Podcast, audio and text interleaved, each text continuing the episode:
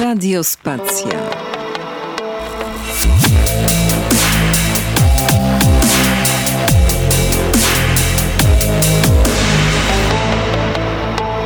Radiospacja. Dzień dobry Państwu. Witam w kolejnych ekotonach na spotkaniach na granicach różnych obszarów wiedzy i doświadczeń. Tutaj tak się składa, że właściwie z naszą dzisiejszą gościnią, owszem, granicę taką mam i nawet całkiem obszerną, bo nie za bardzo mijamy się, jeśli chodzi o nasze doświadczenia edukacyjne, natomiast mijamy się w czasie, bo gdyż ona jest ode mnie młodsza, jak większość ludzi na tym świecie. W związku z czym naszą gościnią będzie Ania Kazimierczuk. Cześć Aniu. Cześć, witam serdecznie. Ania jest biolożką. Jak się kiedyś zgadaliśmy, okazało się, że skończyła, czy studiowała w tym samym zakładzie ekologii na Uniwersytecie Warszawskim, w którym ja wcześniej pracowałem, tylko ja zdążyłem przestać tam pracować, jak ona pojawiła się tam jako magistrantka. Czyli w tym sensie doświadczenia mamy podobne. Jesteś biolożką, jesteś edukatorką, e, youtuberką, to taki, taka nowa, XXI-wieczna profesja, z którą ja się stykam tylko wtedy, kiedy moja córka ogląda youtuberów, ale ale ty nie jesteś taką youtuberką, mianowicie ma Ania kanał pod tytułem kanał Ani od biologii, tak się go właśnie nazywam, Ani od biologii i tam uczysz ludzi, jak się przygotowywać do matury. I do tego za chwileczkę dojdziemy, natomiast najpierw zawsze mnie intryguje, jak to się stało, że ktoś została biolożką? To znaczy, czy ty od zawsze wiedziałaś, że zwierzołki to jest to, co, co cię kręci najbardziej, a może wręcz przeciwnie, może komórki albo jakieś rośliny albo coś takiego?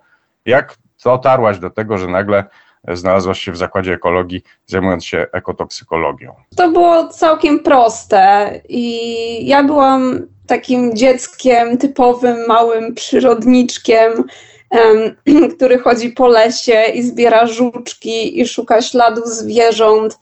E, gdy znalazłam wypluwkę sowy, to czułam się, jakbym wygrała los na loterii. E, obserwowałam ptaki, oglądałam e, te albumy przyrodnicze i to po prostu była moja pasja od dzieciństwa.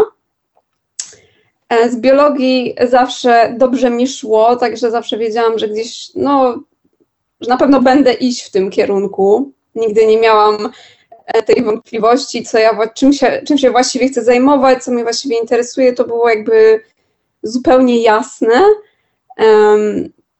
też myślę, że byłam wychowywana w takim, mimo że jestem z Warszawy i mieszkam w Warszawie, e, to moja mama zawsze zabierała mnie z Warszawy na wieś każdy, każdy weekend, całe wakacje, całe ferie, każdy możliwy moment spędzałam poza miastem i po prostu kochałam przyrodę od dziecka, kochałam zwierzołki, e, roślinki i wszystko.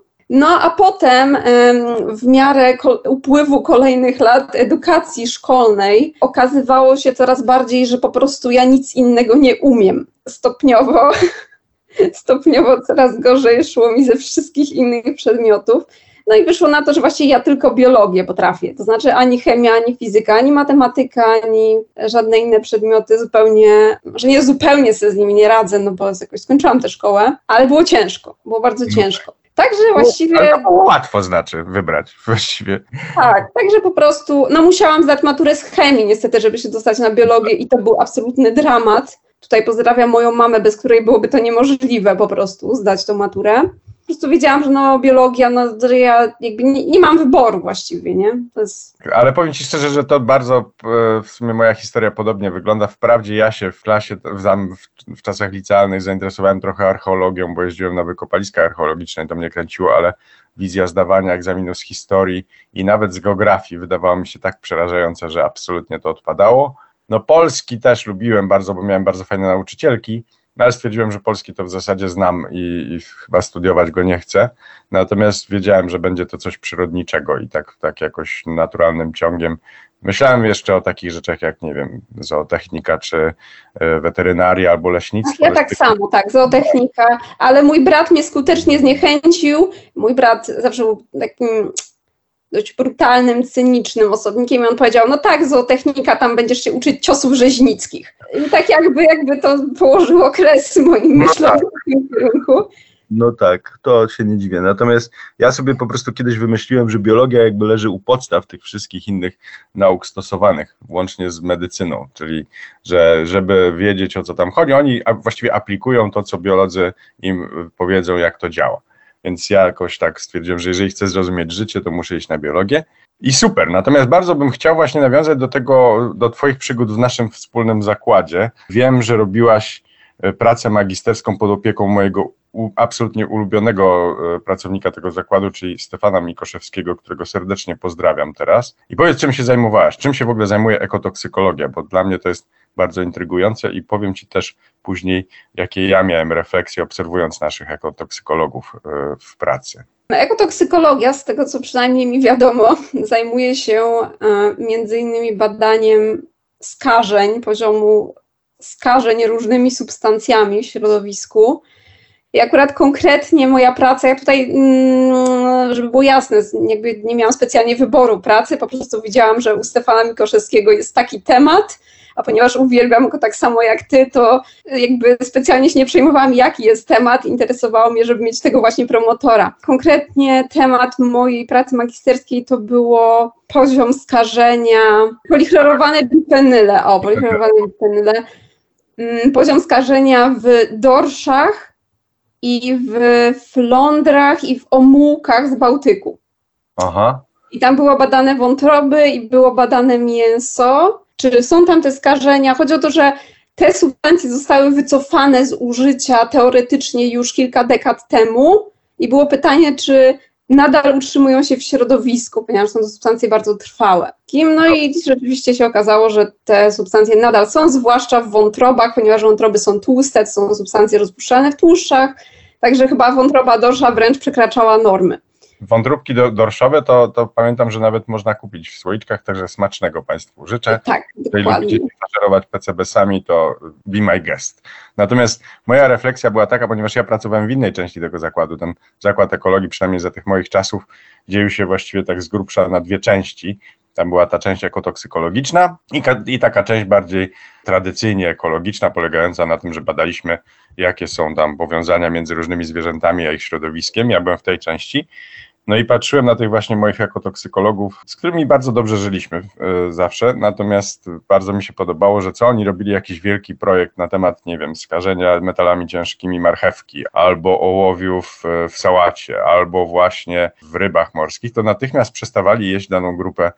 To było cudowne, bo oni właśnie skończyli granta, byli tacy trochę bladzi i wystraszeni, jak e, zaczynali podsumowywać te swoje wyniki, a później już ostentacyjnie odstawiali marchewka, no chyba żartujesz w życiu. Teraz, przepraszam, ja, to, to nie jest cytat dosłowny, bo być może to akurat nie była marchewka, może to był na przykład broku albo właśnie sałata, ale to było cudowne, bo oni tak za każdym razem odstawiali jakąś tam grupę pokarmów, a ponieważ te badania są e, wieloletnie i niektórzy z nich długo pracowali w tym zakładzie, no to oni już mieli właściwie to menu coraz bardziej ograniczone. Gdyby żyli 100 lat, to pewnie by przestali jeść cokolwiek. Zawsze miałem takie wrażenie, że oni y, tym stresem związanym z zatruciem e, ewentualnym, to sobie więcej szkody robią niż tymi truciznami. Ale gdybyś miała powiedzieć coś takiego, co wynikło z, albo z Twoich, albo z okolicznych badań, jakiś, jakiś pokarm, którego należałoby rzeczywiście unikać poza wątróbkami dorsza, pomijając to, że dorsze są zagrożone w Bałtyku i tak dalej, to miałabyś taką, taką jedną rekomendację, że może lepiej nie? W trakcie tych badań i w ogóle analizowania różnych tam źródeł i tak dalej, myślę, że można dojść do takiego wniosku, że tak naprawdę to już wszystko jedno, co jesz, bo wszystko jest skażone, wszystko jest zatrute. To pamiętam, że Stefan chyba mówił, że o y, mięsie z y, hodowli ekologicznych, gdzie bydło pasie się na tej zielonej trawie, prawda? Jest takie zdrowe, bo się pasie na zielonej trawie, podczas na tej trawie jest wszystko, co spada z opadem atmosferycznym, wszystkie zanieczyszczenia. I to mięso przynajmniej jeśli chodzi o poziom różnych substancji, niekoniecznie musi być zdrowsze niż mięso z y, hodowli, gdzie pasza jest kontrolowana i wiadomo, co tam te zwierzęta tak, zjadają. Tam z, kolei, tam z kolei pojawia się no, bardzo jednoznaczny problem etycznej natury, w związku z tym najlepiej by było w ogóle mięsa nie jeść po prostu. Znaczy tak, to, to oczywiście, nie? No właśnie. Ja pamiętam jeszcze tylko, żeby skończyć ten ekotoksykologiczny mhm. wątek i w następnym wejściu już będziemy o czymś innym rozmawiać. Pamiętam takie wyniki e, dotyczące jaj, że owszem, no, wszyscy protestujemy i słusznie i nie kupujemy tych jajek, trójek z obozów koncentracyjnych dla, dla kur, Natomiast te, te kury, które żywią się na podwórku, tak jak to zawsze było i tam coś sobie skubną co chwila i tak dalej, to często, zależnie od tego, w jakiej one okolicy mieszkają, często mają dużo bardziej skażone te jajka niż, niż właśnie ja, niż jaja kur z tych hodowli przemysłowych. Często to jest tak, że właśnie może lepiej nie wiedzieć, co jemy, bo nam bardziej to, to denerwowanie się zaszkodzi. I ja bym tym zakończył właśnie ten wątek, bo mamy mnóstwo moim zdaniem ciekawych tematów przed sobą. Radio Spacja. No dobrze, to czyli skończyłaś studia i postanowiłaś zostać edukatorką biologiczną. I tam pomijając już epizody, właśnie przez jakiś czas wiem, że byłaś nauczycielką, natomiast stworzyłaś coś moim zdaniem absolutnie niesamowitego. Mianowicie ten, ten kanał y, YouTube'owy Ani od biologii. Skąd się wziął pomysł na to, żeby być YouTuberką? No, Możliwe, że z metryczki, przez to, że jesteś ode mnie dużo młodsza, ale może właśnie jak, jak to wymyśliłaś, jak, bo powiem Państwu tyle, że efekt jest kapitalny, absolutnie rewelacyjny. Jeszcze będę podawał namiary na ten kanał i mówił, dlaczego on jest najlepszy na świecie. Natomiast powiedz mi, skąd się wziął w ogóle pomysł, żeby w ten sposób zacząć działać, żeby tak tą edukację biologiczną prowadzić? Szczerze mówiąc, ja już trochę nie wiem, mimo że to nie było aż tak dawno. Znaczy tak, na pewno zawsze wiedziałam, że chcę uczyć, znaczy zawsze. Pamiętam taki moment, e, miałam chyba jakieś 18 albo 19 lat i to było w okolicach ulic Wołoskiej i Rzymowskiego, kiedy stwierdziłam, że ja chcę w życiu uczyć i być nauczycielką. Czyli to było jeszcze zanim zaczęłam studia, więc jakby wiedziałam już, że na studiach ja muszę w tym kierunku iść, zrobić blok pedagogiczny, zrobić uprawnienia i tak dalej. Także to wiedziałam już wcześniej. Przypuszczam, że też wpływy rodzinne i genetyka, ponieważ mam moi rodzice byli wykładowcami przez całe życie. Natomiast, tak jak mówisz, no, uczyłam przez kilka lat w szkole, ale jednak to nie było to. Myślę, że były dwa główne powody. Po pierwsze, mam nadwrażliwość słuchową i doprowadzało mnie do szału hałas w szkole, i jak kilka osób mówiło naraz, to mnie szlak trafiał. E, a po drugie, chyba brakuje mi czegoś takiego, co się nazywa, mm, nie wiem, smrodek dydaktyczny, tak zwany Mhm. E, czy może tu bardziej taki wychowawczy, czyli takie podejście, jakby ja nie, nie umiem kompletnie wychowywać młodzieży, nie? E, I jakby umiem uczyć, ale ten element wychowywania, uciszania, doprowadzenia do porządku, motywowania, żeby w ogóle chcieli coś robić, tak zupełnie nie odnajduje się w tym. Także e, ze szkołą skończyłam w moim życiu, no ale wiedziałam, że nadal, że chcę uczyć. Wiedziałam, że jakby mam do tego jakiś talent, ponieważ e, udzielałam korepetycji od wielu lat i widziałam, że moi uczniowie mają dobre wyniki po tych korepetycjach. Także wiedziałam, że no coś, coś tym jest, że powinnam to robić. Ale właśnie to ciekawe, jakby z połączenia wszystkich moich mocy dopiero wyszedł ten ostateczny, najlepszy efekt, bo e, poza tym, że wiedziałam, że umiem uczyć, wiedziałam, że umiem dobrze prezentować, to była jedna z niewielu rzeczy na studiach, które mi dobrze szły, to były wszelkiego rodzaju prezentacje. Jak pewnie, nie wiem, jak było u Ciebie, ale u nas na większości przedmiotów na koniec trzeba było zrobić jakąś tam prezentację z zaprezentowaniem tego, co, nie wiem, robiliśmy na ćwiczeniach na przykład, nie? I mi te prezentacje zawsze bardzo dobrze szły. Zawsze miałam najlepsze oceny z tego, więc wiedziałam, że to jest coś, co umiem. A po drugie, zawsze umiałam rysować. Nie jakoś wybitnie, ale tak, no powiedzmy, lepiej niż przeciętna osoba. To też chyba po rodzicach. I z połączenia tych mocy, czyli tej właśnie umiejętności opowiadania, tłumaczenia i tego właśnie rysowania, e, wziął się, wziął się mój kanał. Mm, skąd się wziął króliczek, to, to też ja szczerze mówiąc nie do końca pamiętam, czemu akurat króliczek, ale to było dość, dość ciekawa historia, bo to było tak, że ja już sobie w głowie wymyśliłam, to były mniej więcej wakacje 2020, wymyśliłam sobie właśnie, że będzie taki kanał i że będzie ten króliczek będzie takim e, tym motywem przewodnim. Już sobie tam wyobrażałam, jak on mniej więcej ma wyglądać. Już nie wiem, że nawet jakieś pierwsze rysunki zaczęłam robić i odwiedziłam mojego tatę. I rozmawiałam z moim tatą i mój tata w pewnym momencie wziął z szafki króliczka, takiego małego pluszowego i mówi, może chcesz. E, to był, nie wiem, jakiś dodatek pewnie do czegoś, nie? I ja po prostu patrzę i mówię, Boże, to jest mój króliczek. Hmm. I to był dla mnie taki jakby znak, może takie dość banalne, nie? Ale taki znak, że tak, że to jest po prostu to. E, ten króliczek się pojawia czasami na moim Instagramie, także moi, e, moi widzowie pewnie go znają. Jak zaczynałam ten kanał, nie miałam za dużo wiary w siebie, bo widziałam, że istnieją inne kanały i że w ogóle, wiadomo, youtuberów jest strasznie dużo i w ogóle wszystkiego jest strasznie dużo w internecie i, i nie wiedziałam, czy mam jakiekolwiek szansę się wybić. No ale się okazało, że się udało. Dobrze, ja nawiążę do tego króliczka. Otóż kanał Ani owszem nazywa się Ani od biologii, natomiast jest tam od razu też komentarz, że to jest biologia na słodko. I to, co ja uważam za jego absolutną, fantastyczną wartość, to jest właśnie to, że ja zresztą zawsze tak sam miałem, że y, lubię o całkiem ważnych i poważnych rzeczach mówić w sposób lekki i taki y, no, w miarę możliwości przystępny, ta biologia na słodko może się kojarzyć tak, że to jest infantylne. Nie, to nie jest infantylny kanał. Zaraz, zaraz będziemy o nim więcej też mówić, natomiast e, chodzi o to, że faktycznie jest okraszony bardzo fajnymi rysunkami Ani, ale jednocześnie jest to po prostu kawał solidnej, edukacyjnej roboty. Powiem Ci, że no za moich czasów jeszcze tych prezentacji na uczelni nie było za dużo, dopiero chyba jak seminaria zacząłem e, jakiś tam brać udział w seminariach, to wtedy, wtedy miałem pierwsze prezentacje i trochę mi tego brakowało, trochę zajęło zanim się nauczyłem, także to jest taka fajna zmiana, która już po moich czasach nastąpiła. Natomiast ja od bardzo dawna mam takie poczucie, że jestem lepszym nauczycielem niż naukowcem, że wolę wiedzieć bardzo dużo o różnych rzeczach, a nie wszystko o, w miarę wąskiej dziedzinie. Więc y, to, co mówisz, to jakoś tak bardzo mocno też w mojej głowie gra, że, że, że ma to sens.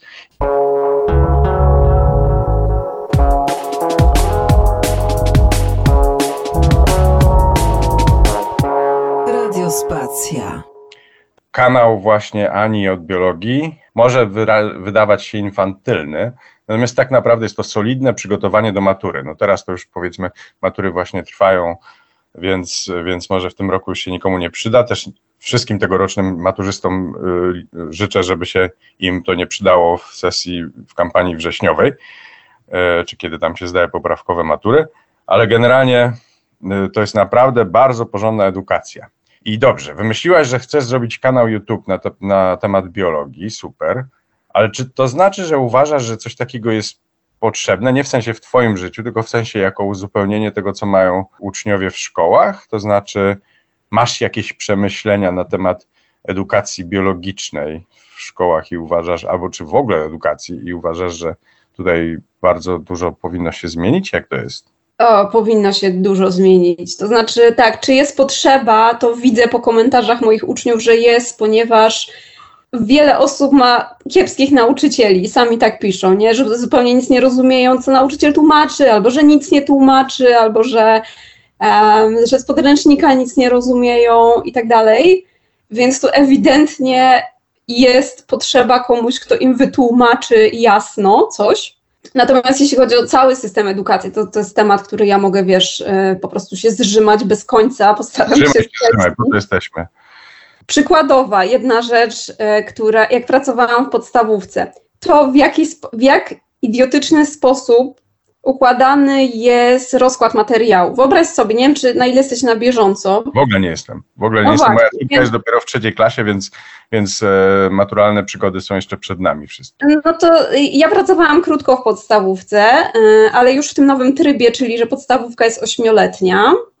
I teraz tak, przykładowo, co jest w piątej klasie? Piąta klasa to jest pierwszy rok, kiedy dzieci mają biologię. I co jest w piątej klasie? No nie wiem, jak tak mówisz, to pewnie biochemia i genetyka. Nie, ale przy... głównie są rośliny, fotosynteza, oddychanie tlenowe. I teraz wytłumacz dzieciom, które nie mają pojęcia o chemii, nie wiedzą, co to są cząsteczki, atomy, co to jest tlen, wodór, węgiel, co to są przemiany energii, wytłumacz im, na czym polega fotosynteza, oddychanie tlenowe, tak, komórkowe, oni za bardzo nie są w stanie tego pojąć, nie mają do tego żadnych podstaw. I zamiast na przykład w piątej klasie zrobić o zwierzątkach, co takie małe dzieci jeszcze w miarę... zwierzątka, prawda? No więc... Tak, i to jest jeszcze dla nich w miarę interesujące. Tak. Właśnie, więc to się powinno dać na przykład młodszym dzieciom, a takie trudniejsze rzeczy już, gdzie trochę trzeba rozumieć chemię, dawać w późniejszych latach, nie? No tak, wydawałoby się, że to miałoby sens, tak. Tak, dokładnie. Więc to jest przykładowo coś, co, co jest moim zdaniem kompletnie bez sensu i nie mam pojęcia, jak ktoś coś takiego wymyślił. Dalej, jeszcze wracając do liceum i matury, to ilość materiału obecnie, podstawa programowa jest tak przeładowana, jest tak po prostu niesamowicie przeładowana w porównaniu nawet z tym, co ja miałam w liceum, nie? ile ja miałam materiału, a ile oni mają teraz. E, to jest straszne. Kolejna rzecz na przykład jest taka, że matura w tym momencie, tak, za, za, moich czasów, jak ja zdawałam, był arkusz podstawowy i arkusz rozszerzony. Arkusz podstawowy obejmował głównie człowieka. Wszystko nam pytania o człowieku, a arkusz rozszerzony był z innych rzeczy. Teraz jest tak, że jest jeden arkusz, gdzie jest wszystko, i tutaj na przykład współczuję studentom e, medycyny, bo bardzo dużo osób, które zdają biologię, chce iść na medycynę. Zamiast oni się skupiać właśnie na nauce o człowieku, o fizjologii, ewentualnie biochemii i tak dalej, to oni się muszą uczyć porówno wszystkiego, co w dużej mierze potem im będzie zbędne, no bo cykle życiowe mszaków tak. i aparaty gębowe owadów nie przydadzą im się, tak, na studiach. Zupełnie. No raczej Oni nie. nie muszą tego wszystkiego nauczyć. Pytań z człowieka na maturze jest dosłownie kilka, e, niewiele. Więc tak naprawdę znowu tutaj, no nie wiem do końca może jak to rozwiązać, ale no też jest to kiepskie, nie? Wiem, to znaczy jedna rzecz to jest przeładowanie pro, e, programu, to na pewno i niestety obawiam się, że ciągle jest jakiś taki bezsensowny zupełnie nacisk na uczenie się takie pamięciowe, zamiast na zrozumienie procesów z, z, informacją, że w razie czego jak chcesz poznać szczegóły, to masz tutaj sobie doczytasz, tutaj sobie dosłuchasz, tutaj sobie coś tam jakoś się dowiesz. Natomiast po co to wszystko? To są takie moje pytania główne. Oraz myślę też, że nawet o tych zwierzątkach też można dzieci bardzo łatwo zniechęcić, jeżeli tym, jako pierwsza rzecz, której mają się uczyć dotyczącej, nie wiem, żaby, to jest to, że jak jest zbudowane jej serce, a jak układ pokarmowy i to tak, wszystko oczywiście. muszą tak. odtwarzać w głowie i tak dalej. Ja myślę, że gdyby edukację o żabie zaczynać od informacji, dajmy na to, że żaba, żeby poknąć dużego owada, to sobie go popycha gałami ocznymi. Nie wiem, czy... O tak, mówiłam to mojej uczennicy to i jest... po prostu ona to zapamiętała na resztę życia. No oczywiście, bo wy, ja nie wiem, czy wiecie, drodzy słuchacze, jak to jest, że żaba, przyjrzyjcie się kiedyś, jak będziecie mieli szczęście spotkać żabę. Po pierwsze, nie całujcie, bo żaba jest zawsze fajniejsza od wszystkich księżniczek i księciów razem wziętych. Po drugie, jak zjada dużego owada, ona ma takie gały oczne, tak samo jak my, tylko że jej są dużo bardziej ruchome i one są od środka żaby uwiązane na dosyć mocnych mięśniach. I ona potrafi te mięśnie obkurczać. W efekcie ta jej duża gała oczna wchodzi w głąb żaby, tak, że tam przez te wszystkie miękkie e, ściany e, właściwie może w przełyku popchnąć tego owada. Dlatego żaba mruży oczy nie z zachwytu, jak zjadła coś dużego, tylko ona sobie po prostu raz jednym, raz drugim okiem popycha to coś w głąb gardła. Jak dzieciaki usłyszą coś takiego, to już bardzo będą się chcieli dowiedzieć, co, co tam dalej z tym układem pokarmowym tej żaby jest, gdzie ten owad jest popchnięty, jak daleko go gałą oczną można zapchać. I dla mnie no, to jest kwestia podejścia, bo naprawdę biologia jest nauką fascynującą. Ja osobiście nie wiem, dlaczego wszyscy na świecie nie są biologami, aczkolwiek z tego, co ty mówisz, to, to zaczynam wymyślać, że być może wiem jednak. Czyli z edukacją, tak, no kłopot jest taki, że trzeba do niej dobrze podejść i słuchajcie, no e, właśnie dokładnie tego typu podejście, takie pokazanie od strony ciekawostek, a też naprawdę bardzo rzetelne tłumaczenia, to jest to, czego możecie się spodziewać, jak odpalicie ten kanał, ani od biologii.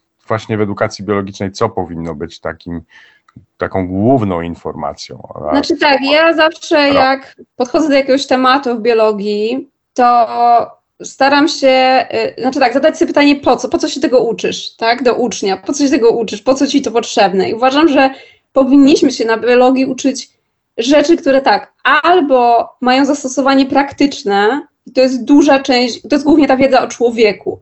I to jest moim zdaniem, dlatego, no oczywiście każdy nauczyciel uważa, że jego działka jest najważniejsza, tak, ale moim zdaniem akurat wiedza z dziedziny biologii bądź niewiedza z, dziedziny, niewiedza z dziedziny biologii może wam zniszczyć życie, tak? Zdrowie, życie i wszystko. Mówi o takich sprawach jak, nie wiem, rozpoznawanie cukrzycy, tak? Rozpoznawanie no. zawału. Jak nie zajść w ciążę, gdy nie chcesz? I Dokładnie. tym podobne rzeczy, nie?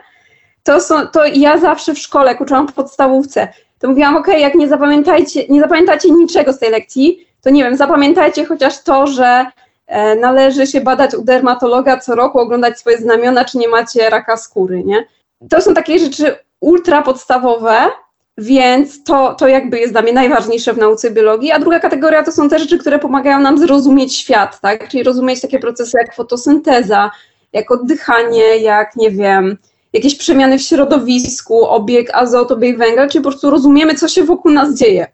Tak, i bez chyba szczegółów, gdzie co się podstawia, tylko dlaczego akurat, nie wiem, zanieczyszczenia mogą mieć wpływ na, na takie procesy, a, a nawozy na jakieś inne i co fajnego jest w, w nawozach azotowych, ale dlaczego na przykład dla jezior to wcale nie musi być takie fajne i tak dalej, nie? No właśnie. Słuchaj, wiesz co, bo w ostatnim wejściu wejdziemy do jeszcze bardziej praktycznego zastosowania Twojej biologii. Mianowicie, y, nie wiem czy wspomniałem na początku, Ania jest również aktywistką, ochroniarką i tak się złożyło, że tydzień temu była powtórka sprzed roku. W Ekotonach rozmawiałem wtedy, dokładnie rok temu, z Karoliną Mazurską i Sławkiem Kasjaniukiem. Opowiadaliśmy o dwóch takich miejscach w pobliżu mojego domu. Psiej Górce na Ursynowie i o Potoku Służewskim e, kawałeczek dalej, na które deweloperzy zaostrzyli sobie pazury i które chcieliśmy bronić.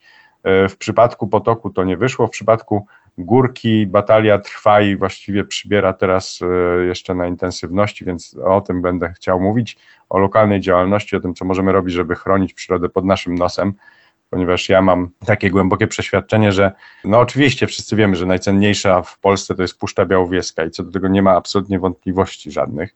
Natomiast albo bagna biebrzańskie, jakieś takie niesamowite raje przyrodnicze e, ich e, niszczenie jest absolutną zbrodnią. Natomiast jak mieszkamy w miastach, to właściwie każde drzewo, które w tym mieście istnieje, jest jako ono samo cenniejsze niż drzewo w Puszczy Białowieskiej, gdzie drzew jest pełno. W miastach drzew jest mało, więc każde jest na wagę złota. I o tym będziemy mówić o ochronie górki w naszym przypadku jako case study, że tak powiem, ale czemu w ogóle przyroda w mieście jest istotna. No właśnie, górka, tutaj, deweloperzy. Mamy pod domem, ja od dłuższego czasu, znaczy dłuższego czasu, od iluś tam miesięcy e, bywam praktycznie codziennie na górce, bo mamy teraz w, w rodzinie fantastyczną sukę o imieniu Heksa, ale wcześniej już też e, byłem zaangażowany troszkę w obronę tej górki, teraz się to zrobiło bardziej osobiste. Powiedz, na czym tam sytuacja polega i i właściwie dlaczego, dlaczego warto protestować w tej sprawie? Historia jest dość długa, postaram się ją streścić możliwie maksymalnie, bo rzeczywiście ja siedzę w tym od dawna, ja mieszkam tutaj od dawna, także górka jest mi bliska już od długiego czasu. I temat się zaczął tak naprawdę około 2015 roku, kiedy były pierwsze konsultacje w sprawie tego, co zrobić z tym terenem, prawda, no bo nie można zostawić dzikiej natury w mieście, prawda, nieruszonej, trzeba coś z tym zrobić. No i były konsultacje. Wiesz, konsultacje. Przepraszam, przepraszam, tylko wejdę Ci w słowo, dlatego że nie chciałbym, żebyście sobie stworzyli w, w głowie wizję jakiejś zahaszczonej górki, niedostępnej, pełnej pokrzyw i anakond to tak nie jest. Ona jest dużą łąką w zasadzie z wieloma drzewami, ale nie, nie jakoś hipergęstymi. Krzaków tam takich gęstych e, i niebezpiecznych nie ma żadnych. Jest mały lasek pod samą górką, który jest siedliskiem ptaków, owadów, e, często też chronionych gatunków różnych i ssaków również. Nie jest to wcale taka, taki dziki nieużytek przyrodniczy. Poza tym tam ludzie się opalają, ludzie chodzą na spacery z psami. Jest to ładne, bardzo zielone miejsce, nie całkiem zagospodarowane, ale też na pewno nie zostawione odłogiem. Górka jest, była, była co roku koszona, także ta roślinność tam jest dość niska, można swobodnie chodzić, rosną małe drzewka owocowe i za górką z tyłu znajduje się ten lasek który również jest, e, nie jest żadnymi dzikimi chaszczami, gdzie czatują różne osobniki na was, tylko jest e, takim do, dobrze prześwietlonym, ładnym, małym laskiem. Także to, no właśnie, nie są to żadne, żadne dzikie, jakieś straszne rzeczy. E, I prawdopodobnie dlatego w tych konsultacjach społecznych główny głos mieszkańców był taki, żeby to miejsce zostawić w możliwie naturalnym stanie. To było to, co przebijało z tych konsultacji ewidentnie. No i trudno się dziwić, no bo naprawdę miejsce jest, jest bardzo ładne. Jest to właściwie praktycznie, no nie licząc tam lasu kabackiego, ale tak w obrębie Ursynowa, tego Ursynowa, nie zielonego Ursynowa, tego, tego Ursynowa, że tak powiem, centralnego, to jest tak naprawdę jedno z ostatnich takich dzikich miejsc. Już właściwie takich miejsc nie ma. No tylko jeszcze jest Żantarni fajny park. To... Tak, tak, to prawda, ale no ogólnie to, to są już, i mówię, jak ja się tu przeprowadziłam i ja, ja wtedy pierwsza, mimo że jestem z Ursynowa od urodzenia, to nie wiem, czemu ja nie znałam tego miejsca. Jak pierwszy raz tu się przeprowadziłam i zobaczyłam tę górkę, E, I ten cały park to po prostu mnie szczęka opadła, że jest takie miejsce tutaj. W ogóle to było dla mnie, bo ja byłam z takiej części Ursynowa, która właśnie jest zagospodarowana, płoteczki, chodniczki, żywopłociki i totalnie uporządkowana przestrzeń. I dla mnie to było po prostu piękne. No i dobra, wracając, czyli tak, były konsultacje, e, stworzono jakiś projekt, który został w końcu wyrzucony do kosza, ponieważ mieszkańcy całkowicie go skrytykowali, zrównali z ziemią. Ja sama byłam na spotkaniach w tej sprawie, były spotkania w ratuszu na żywo, bo to jeszcze było dużo przed pandemią.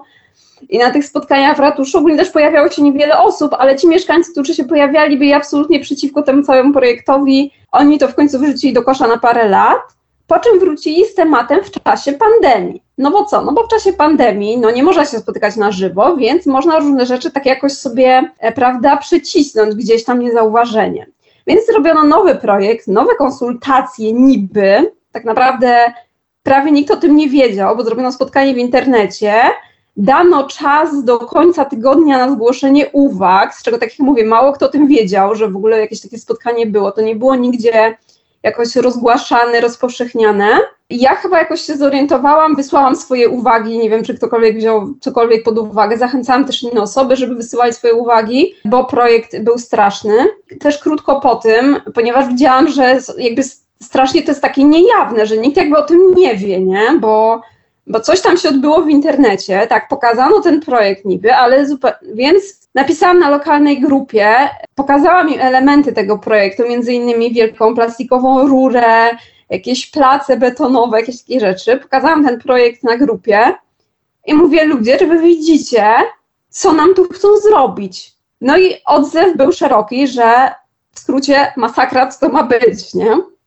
No i tak się jakby cała historia zaczęła. E, powstała petycja, zaczęliśmy się organizować. E, Dobrze, przepraszam, wiesz co, znowu ci wejdę w słowo, przepraszam, tak. jestem okropny, ale, ale właśnie tydzień temu, e, ponieważ była ta audycja sprzed roku, dokładnie między innymi o tym, to, to jakby background już się pojawił na antenie. Co A, okej. Okay. No właśnie, także teraz raczej pomówmy szybko o tym, co mogą ludzie robić, co robimy i czy nam się uda tą górkę uratować, jak myślisz, bo zamysły dewelopera są straszne, to ma być w zamyśle park e, i ma być cudownie, ale e, efekt jest taki, że to wygląda okropnie, cała górka będzie pokryta jakimiś platformami, będzie e, zjeżdżania, która zniszczy siedliska pszczół chronionych, będzie, no dużo będzie bardzo dziwnych tam ozdobników, i właściwie bardzo dużo pieniędzy pójdzie na to, żeby zniszczyć naprawdę fajny kawałek Ursynowa.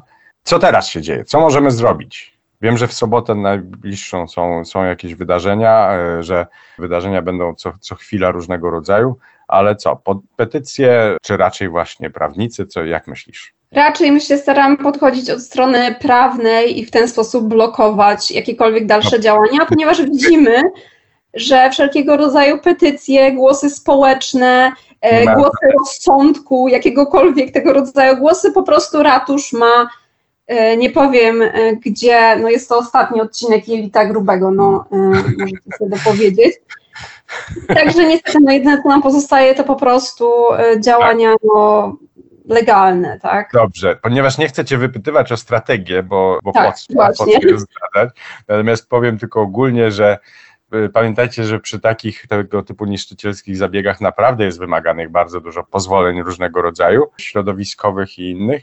I y, bardzo często inwestorzy tych pozwoleń nie mają, tak jak i w naszym przypadku, w związku z czym należy im to wywlekać i pod nos podtykać, że nie, nie możesz, bo nie, nie wolno ci zniszczyć tego, nie, nie możesz, bo nie wolno ci zniszczyć tamtego. Nie, wda, nie wdajemy się w szczegóły, bo nie chcemy odkrywać kart, bo tak, tak jak mówię, batalia trwa, ale warto, warto e, działać na rzecz ochrony przyrody lokalnej pod nosem.